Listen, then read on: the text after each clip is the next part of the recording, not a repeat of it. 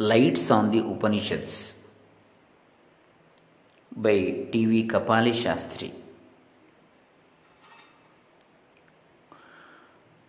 ॐ श्रीगुरुभ्यो नमः हरिः ॐ श्रीगणेशाय नमः doctor Krishnamurthy Shastri Dambe Punacha Karnataka India note Lights on the Upanishads is a fresh exposition of the main Vidyas of the Upanishads. The chief spiritual disciplines in the Upanishads are dealt with in the light of Sri Aurobindo's yoga and philosophy. It discusses and shows that the Upanishads are not at all metaphysical speculations but precious manuals of sadhana of the ancient rishis. All these articles, except one, appeared serially in the Advent Quarterly under the title of Readings from the Upanishads. Vedic Wisdom in the Vedanta was contributed to the second annual of Sri Aurobindo Circle, Bombay. Being a connected subject, it is included in the book. Thanks are due to the editors for their kind permission to publish these in book form.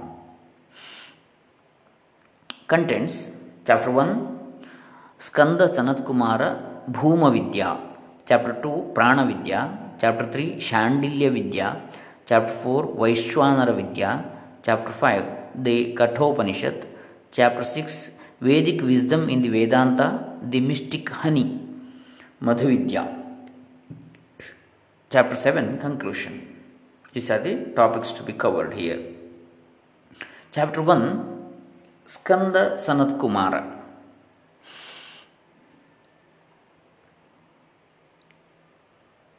The short paragraph at the end of the seventh chapter of the Chandogya Upanishad closes with this statement The blessed Sanat Kumara shows the shore beyond darkness, and him they call Skanda. They call him Skanda. See, Skanda means it is Subramanya or Kumara, son of Lord Shiva, only has born in the form of Sanat Kumara as a Manasaputra of Chaturmukha Brahma. तमसस्पारं दर्शयति भगवान् सनत्कुमारस्तं स्कन्द इत्याचक्षते तं Skanda इत्याचक्षते Here some questions arise from the equation that is affirmed of Sanat Kumara with Skanda and indeed from the very mention of the two names for the first time to which no reference is made elsewhere in this or any other early Upanishad. What is the occasion for this statement? What are the implications? Let us first state the purport of the passage with reference to the context and then proceed to consider the relevancy of these concluding lines of this section so that we could make an effective attempt to appreciate the text in the light of the lines of thought adopted in the teachings of Sri Aurobindo. Narada, learned in the Vedic lore, well versed in all the sciences of the age, approaches Sanat Kumara for a higher knowledge. However, thorough his learning be, however thorough his learning be, he finds something still wanting, feels the need for that knowledge by which he could cross over to the other side of sorrow. Sanat Kumara grants the request of Narada, and we have here a vivid description of the indescribable, the vast Bhuma, the one, the self, the seer of which sees neither death nor disease nor sorrow. At the close, the Upanishad declares that the one self, the vast, becomes the multiple soul. Ekadha, Tridha, Bahudha, Bhavati. And we come to the concluding passage with which we are at present concerned. Here, the Upanishad throws out hints on certain ideas pertaining to the means and the end, sadhana and siddhi, and each of these ideas rests upon many others familiar to those for whom were intended these Upanishads, which in effect, purpose, and content were a kind of manuals of sadhana. Here is English here is an English rendering of the passage. In the purity of nourishment ahara lies the purity of the stuff of being Sattva. Sattva being pure, the immediate remembrance becomes constant and fixed. By this remembrance, there is release from all the knots. To such a one, stainless, the blessed Sanat Kumara shows the shore beyond darkness. They call him Skanda, yea, they call him Skanda.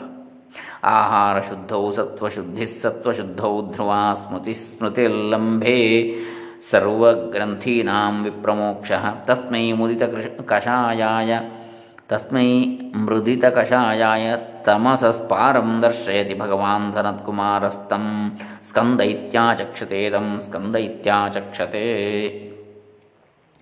to get the purport of the sentence we must first determine the sense and fix in our minds the exact connotation connotation of the Sanskrit words ahara sattva and smriti For there is no surer way to miss the significance of the whole passage than to rely upon any translation or lexicon, for these terms are significant and teem with a number of suggestions arising from the whole body of the teachings of this Upanishad. We must also bear in mind that the Chandogya is one of the few earlier and authentic Upanishads which form part of the Brahmanas, where we hear of the many Vidyas, the spiritual disciplines, sadhanas, by which the initiate sets out to realize and live the truth as envisaged and propagated to him by the seer, his teacher, the Acharya. From the point of view of these Vidyas, the Chandogya is the one Upanishad that is most consulted by the author of the Brahma Sutras, where reference is made to the Chandogya texts for 10 Vidyas out of a dozen or more from all the major Upanishads that are taken up for the clarification. Any attempt to understand the exact method of these sadhanas is bound to meet with a very parti- uh, partial success at best, as the actual method is not recorded anywhere in detail. We can, from the data available in the texts, guess that the teacher, who was always a seer, admitted the disciple for initiation on being convinced of his fitness for receiving the Vidya. He trained him for the life, put into him the necessary seed of realization, allowed it to grow and bear fruit in the right season. Thus, these Brahma Vidyas were communicated in silence through the influence and example of the Guru, rather than through precept which occupied a brief and formal place in the scheme of the spiritual culture of these ancients. We learn from the Taittiriya that Bhrigu Varuni was asked first to realize that matter was Brahman and through successive stages by tapas in the interval between one stage and another he realized Brahman ultimately as Ananda. This is called Bhargavi Varuni Vidya. This is just an instance to illustrate that these vidyas are summarily noticed and simply named after the teacher or the pupil who practiced the particular vidya with success. There are other vidyas which are named after the character or the central aspect of the vidya. Example Udgita Vidya, Udgita Vidya, Samvarga Vidya, or after the most suitable form that is the nearest approach to the truth, as in the case of Bhuma Vidya or Dharana Vidya. Dharana Vidya. Vidya, sorry, Dahara Vidya or Bhuma Vidya. It is the mention of some uh, such names of Vidyas and one or two broad hints that are all that we find recorded as the Acharya's precepts to the initiate. It is against this background we have to search for and discover the sense of the passage that we have taken up for discussion. These concluding lines give us an idea of the sadhana that helps one to realize the Bhuma the vast self, which is the all and includes the all, the immortal, which seen dispels all darkness and sorrow, sickness and death. We get an idea of the Bhuma from what has been stated earlier in this section. One can understand mentally, appreciate, and in a way assimilate the concept of Bhuma, even allow it to dominate or recast the texture of one's mind. That has a great value for him, the mental being, for it infuses a settled, illuminated faith in the mind. But still, that is no realization. A brilliant concept in itself does not go far go far for a living experience of the truth that is conceived however cherished it may be in the mind. Let us then take up the first two terms ahara shuddhi and sattva shuddhi. Shuddhi is purity at the outset we are confronted with a difficulty how is one to determine what is pure and what is not.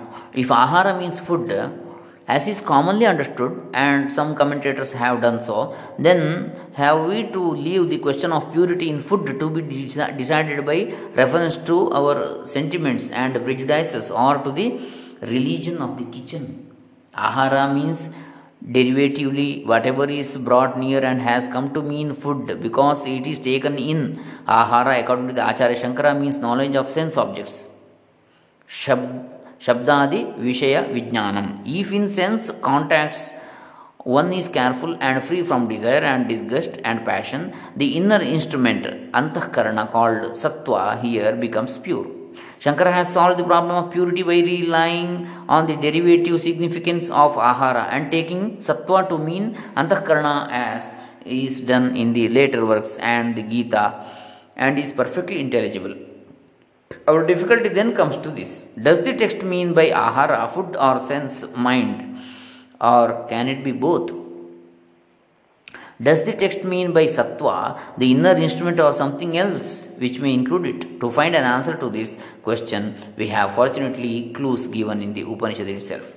In the previous chapter, the Upanishad has spoken of three elements dhatus in all food called tejas, up, anna, fire, water, earth. tejobannam tejobannani yielding their essential principles vak prana manas. Vak from tejas prana from up apa or water. Manas from the anna or uh, that is uh, speech or voice life and mind to understand respectively to understand what precisely is meant by this threefold division of elements and principles we must have a general idea of the setting of the upanishad. Living at this distance of time it is not easy for us to appreciate the symbolism of ceremonial rites that this upanishad frequently resorts to in declaring the value and importance of certain religious practices of the time. Besides it has no theories to propound it takes up things as they present themselves to our common experience, treats men as they understand themselves to be, and directs them to courses of rites and disciplines acting to a sense of what they owe to themselves and their fellow beings as well as to the gods. For the Vedic gods are not entirely forgotten as cosmic beings and powers, they carry on their functions within us and in the universe, have their full sway over men and things. The sun and moon and earth, the wind, the fire, the waters, what to us appear as inanimate, all these are animated, directed, and controlled and presided over by the gods. They are their concrete figures and living symbols through which approach was made to the one without a second, to the God of gods, to the self of selves. Such an understanding faith was common and current in the times of these Upanishads. This Upanishad then, through various upasanas, gradually infuses an unfailing spirit in the seeker to build a deeper and inner life fit to realize the one, the immortal. It speaks of three elements and not five, as the comparatively later Taittiriya does. Everywhere, mostly it, makes a threefold division Trivrat Karana and not Panchikarana. The three essential elements in all food are Tejas, Up, Anna, fire, water, and earth. This is the creative trinity that forms into our stuff of our inner being and sustains the material body which it turns as it were causes to yield and evolve vak prana and manas voice life and mind it may seem queer to the mentality of our age to be told that mind is grosser than life and life than voice or speech, and that voice is the subtlest of the three elements or dhatus that make up the subtle substance of our being. But by voice, vak is meant the power of expression. It is in its source the creative word proceeding from the tapas, the divine incubation. Hence, Tejas is said to be the principle of vak. There may not be difficulty in understanding water, the fluidic force, to be the principle of life, but mind, certainly it is the grossest in this scheme because it is swallowed up by the gross objects it rises from and runs after. Thus, we see that in the scheme of this Upanishad, it is these dhatus or elements, vak, prana, and manas, that are the component parts of the subtle stuff of being, sattva, the purity of which is affirmed to result from purity of food, ahara shuddhi. We can better appreciate sattva in the sense of dhatu when we remember the expression dhatu prasada occurring in a later Upanishad. Dhatu prasada in Katha 2 is the same as Sattva Shuddhi according to Shankara. He states clearly that Dhatu means mind and other instruments. Mana adini karanani dhatavaha. He means Antakarana, which indeed is generally understood to be the sense of Sattva in later writings. But dhatu connotes something connected with the physical organism also. In rendering to English, dhatu in dhatu prasada in, uh, the Katha text text, Sri Aurobindo has used a word which conveys the sense of all that the Sanskrit word connotes temperament, a happy expression which at once refers to the physical and psychological elements. As for prasada, it is of course purification, shuddhi, according to Sri Aurobindo, as well as to Shankara, both. We have seen that sattva is not mind alone, but mind, life, and power of expression. It is this that sustains the embodied existence where, uh, here and is the vehicle of the soul in its journey to the other worlds and rebirth.